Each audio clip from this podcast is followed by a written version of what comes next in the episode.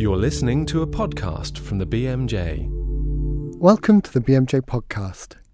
This week we'll hear about how working shifts can affect your cardiovascular health. Produces a, a really compelling picture um, that shift work um, is related to um, adverse cardiovascular events. But before that, I'm joined on the line by Seena Fazel, who's Wellcome Trust Senior Research Fellow of Clinical Sciences in the Department of Psychiatry at the University of Oxford. He and his colleagues have published online this week a paper looking at the accuracy of tools used to predict violent behaviour. Thanks for joining us, Seena. No problem. Uh, you've been looking at these risk assessment tools and evaluating their predictive value. Um, what, what tools were you looking at, and where were they, and how were they originally developed? So these tools were developed, I would say, probably over the last 30 years. They've been developed, and there's really now quite a lot of them in, on the market. Over 150 we counted in a separate piece of work we did last year. Um, but we focused on the nine most commonly used they're um, a pretty mixed bunch, but they all are driven by various concerns about doing this thing called risk assessment for violence in a more structured, a more sort of transparent, and ideally a more accurate way. Yeah, you said in the paper that the um, the prevalence is very high. So 60% in general psychiatric hospitals and 80% in forensic psychiatric ones. So, what's driving the, the use of these? I think I, think partly it's just a culture of risk aversion widely, you know, more widely in in societies. So, very little tolerance of things going wrong. Um, so, there, I think there have been a number of individual cases which have got a lot of publicity um, and have reflected quite badly on both clinical and criminal justice agencies. And I think there was an understandable need for these organizations to come up with something that they could say, look, we've done this, you know, we've followed the most up to date and most evidence based practice, and look, you know, we're, we're trying our best. Mm. And that that must be part of it. And I think you know there there is this sort of veneer of scientific accuracy about using these checklists, and I think that appeals also to judges and other legal legal bodies. Of, of, course. Now, to talk about that sort of veneer of evidence base there, you've done the systematic review and meta analysis. And obviously, all the methods for that are online for people to, to have a look at how you did that exactly. But um, could you just let us know what you found as a sort of bottom line? I think the bottom line is that it, it depends on how these tools are used. So they can identify individuals at low risk quite well, but they are not particularly good um, if they are going to be used as sole determinants of making decisions about how long someone should be in prison or in hospital or when they should be released. So, for instance, if a tool predicts someone to be at moderate or high risk, of those people it predicts, only 40% actually went on to commit crimes. Mm that isn't great. So for, for that, for, for identifying people who are at high risk and, then and then determining sentencing or release or discharge decisions on the basis of that, there we thought um, that that needs to be supported by other approaches. It can't just use these instruments. But we thought that overall, you know, they they work quite well at identifying low risk, and overall, if you take all the different ways of assessing outcomes, you know they um, they do better than than than chance, and they probably do better than not having these instruments. But I don't think that the current evidence suggests that they uh, can be used alone, and they and I don't think they can be used to make really quite important decisions about how long someone stays in prison or hospital, or when they should be discharged. Mm. Can't be the, the the sole basis of those decisions. Um, is there any evidence out there that they are being used as the sole basis for, for making that kind of decision? Well, I'm not entirely sure. Um, I think that there, there, will be lots of individual cases uh, where, and I've heard anecdotally lots of individual cases where people go to court and they get an opinion by an individual, usually a psychologist or psychiatrist who says, you know, on the basis of my use of this one particular instrument, this individual has X percent chance of reoffending, and that must impact on you know the, the decision that's made about how long they stay in prison. Um, so I think there, there, there's quite a lot of anecdotal evidence out there that they are being used quite widely um, in criminal justice settings. I think in in clinical settings, I think people are a little bit more um, uh, um, careful about how they're being used. I think, and, and in clinical settings, they often are used as um, a way of trying to think about what we can do to reduce risk. So they can, I think, in forensic psychiatry, for instance, they're often used to uh, remind people about w- what we can do. The problem with that, of course, is a very expensive way of doing it because these tools are you have to often purchase them. You need training. You need um, the training needs to be updated.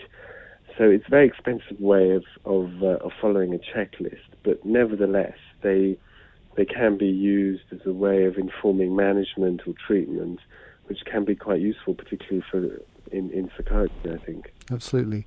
Well, Seena Fazel, thank you very much for taking the time to talk to us and that paper is available online for free on bmj.com. Now, to shift work. I'm joined on the line by Dan Hackam, who's Associate Professor at the Department of Medicine at Western University in Canada. He and his colleagues have looked at how shift work may affect your cardiovascular health. Dan, thanks for taking the time to talk to us. My pleasure. In your paper, you say that shift work obviously can cover a myriad of things, different working patterns, and so on. How did you define it for your research?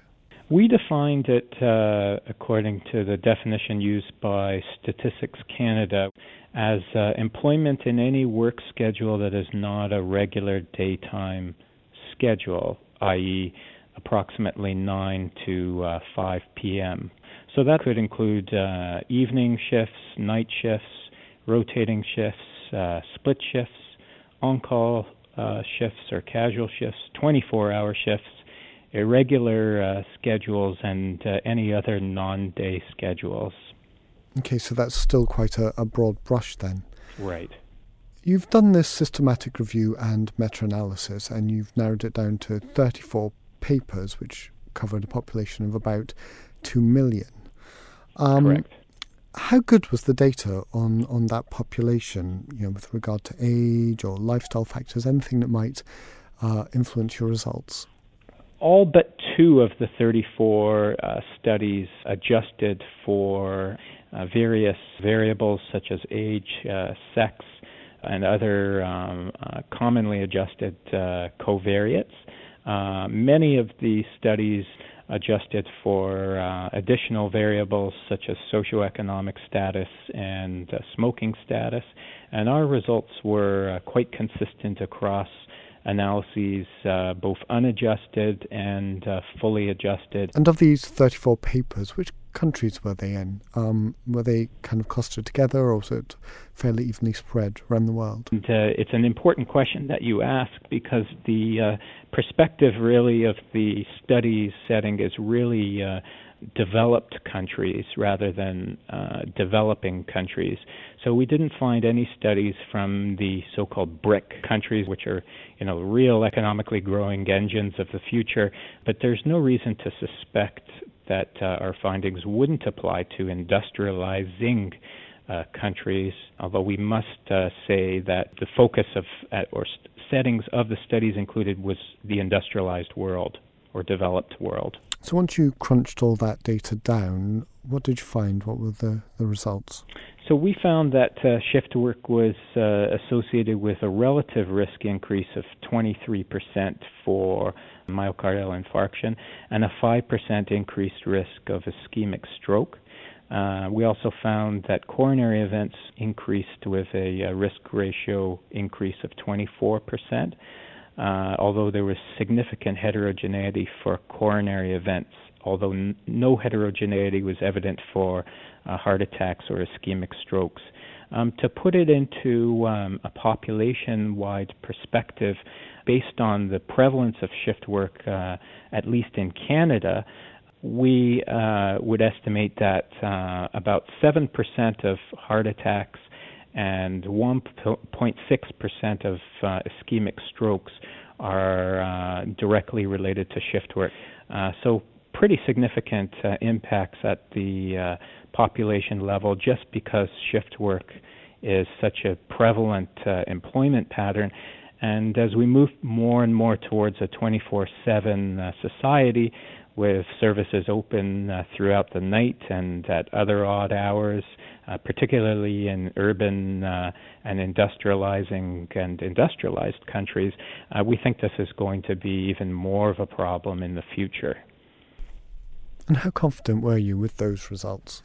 Uh, we think that our data, when uh, put into perspective with uh, data from other converging lines of ed- evidence, such as uh, laboratory animals, and also experimental studies where Holter monitoring to uh, nurses and doctors who are doing an overnight shift and measured uh, heart rate variability, blood pressure, markers of sympathetic nervous system activation produces a, a really compelling picture um, that shift work um, is related to um, adverse cardiovascular events. Of course, we don't have randomized controlled trials. Uh, one of the interesting things that we found is that uh, prospective cohort studies, which are generally thought to be the highest uh, level of epidemiological evidence, uh, showed the strongest association uh, with risk, uh, with a risk ratio of 1.32, uh, then did uh, retrospective cohort studies or case control studies. So we didn't believe the methodological problems were accounting for this phenomenon. Were you able to do any subgroup analysis, you know, perhaps looking at types of shift work or age or, or ethnic profile um, to see if there are any particularly vulnerable groups within that population? That's a really good question. Um, in terms of the uh, types of shift workers who may be most vulnerable to events, we did find the, the highest uh, point estimate for uh, night shifts uh, with a risk ratio of 1.41, but all types of uh, shift work were associated with an increased risk of um, coronary events. Uh, the only exception, which was not statistically significant, was evening uh, shift workers, um, those who work uh, after 5 o'clock but end before midnight. Uh, so there was quite a consistent uh, risk increase across all types of, of shift work. And I suppose the $64 million question is what's causing all this? Um, you said that lots of factors were already accounted for in the data that you'd used, um, but do you think this is down then to some sort of physiological stress associated with disruption of circadian rhythms, um, or is it more towards the sort of poor diet, lack of exercise, um, things that would be associated with shift work? My personal uh, view is it's uh, a combination of factors, including circadian rhythm disruption.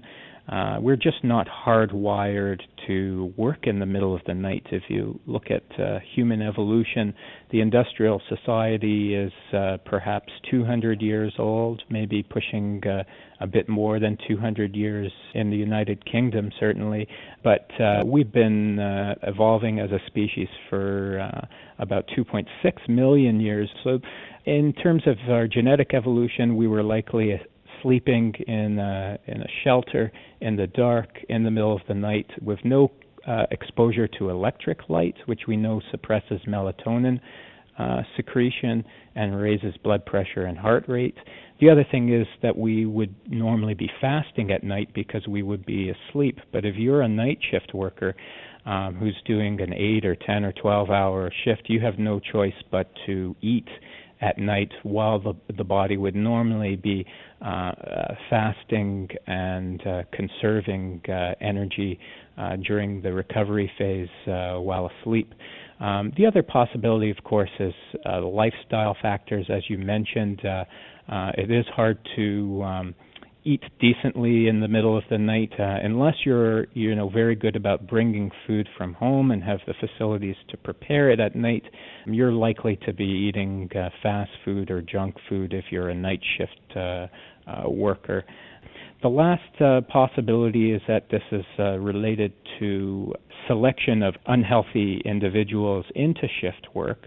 Now, uh, many of the studies did uh, adjust for uh, lifestyle factors like smoking, uh, socioeconomic status, uh, sedentary behavior, and still found uh, an increased risk with shift work. Um, but it's possible that shift work represents a marker rather than a cause of cardiovascular events because it might be selecting people who are less well off to begin with. What do you think this means for public health uh, in Canada and perhaps elsewhere around the world? First of all, doctors need to be aware of uh, this uh, association. They should uh, be inquiring about employment history and uh, whether people are shift workers or day workers, and they may want to pay closer attention to cardiovascular risk factors in their patients who are shift workers in, in order to avert a future cardiovascular event. Uh, we think employers should be giving uh, shift workers adequate breaks at night. They should be encouraging relaxation techniques during those breaks, and they could even adopt an approach of implementing more ergonomically uh, rational shift scheduling systems so people are not constantly disrupting their circadian rhythms by swinging back and forth between, say, day shifts and night shifts if you are a shift worker yourself, I think you should be very cognizant of your cardiovascular risk factors. You should get your blood pressure screened. Uh, you should get your waist circumference measured, your cholesterol and fasting glucose checked. Uh, you should uh, try to adopt a healthy lifestyle, uh, which means a healthy diet. It means exercising. Uh, uh, during those times where you're not working, if possible, and stopping smoking completely if you do smoke. Uh, so all three tiers, doctors, employers, and uh, shift workers, could be addressed uh, by uh, these results uh, and these strategies to reduce uh, reduce the association between shift work and cardiovascular events. Dan, thanks for joining us. Oh, my pleasure. And again, that paper is online for free on bmj.com. That's all for this week. Next week, we'll be back asking if regulation is slowing down new drug development. Join us then. For more information about this programme and other BMJ Group podcasts, please visit bmj.com.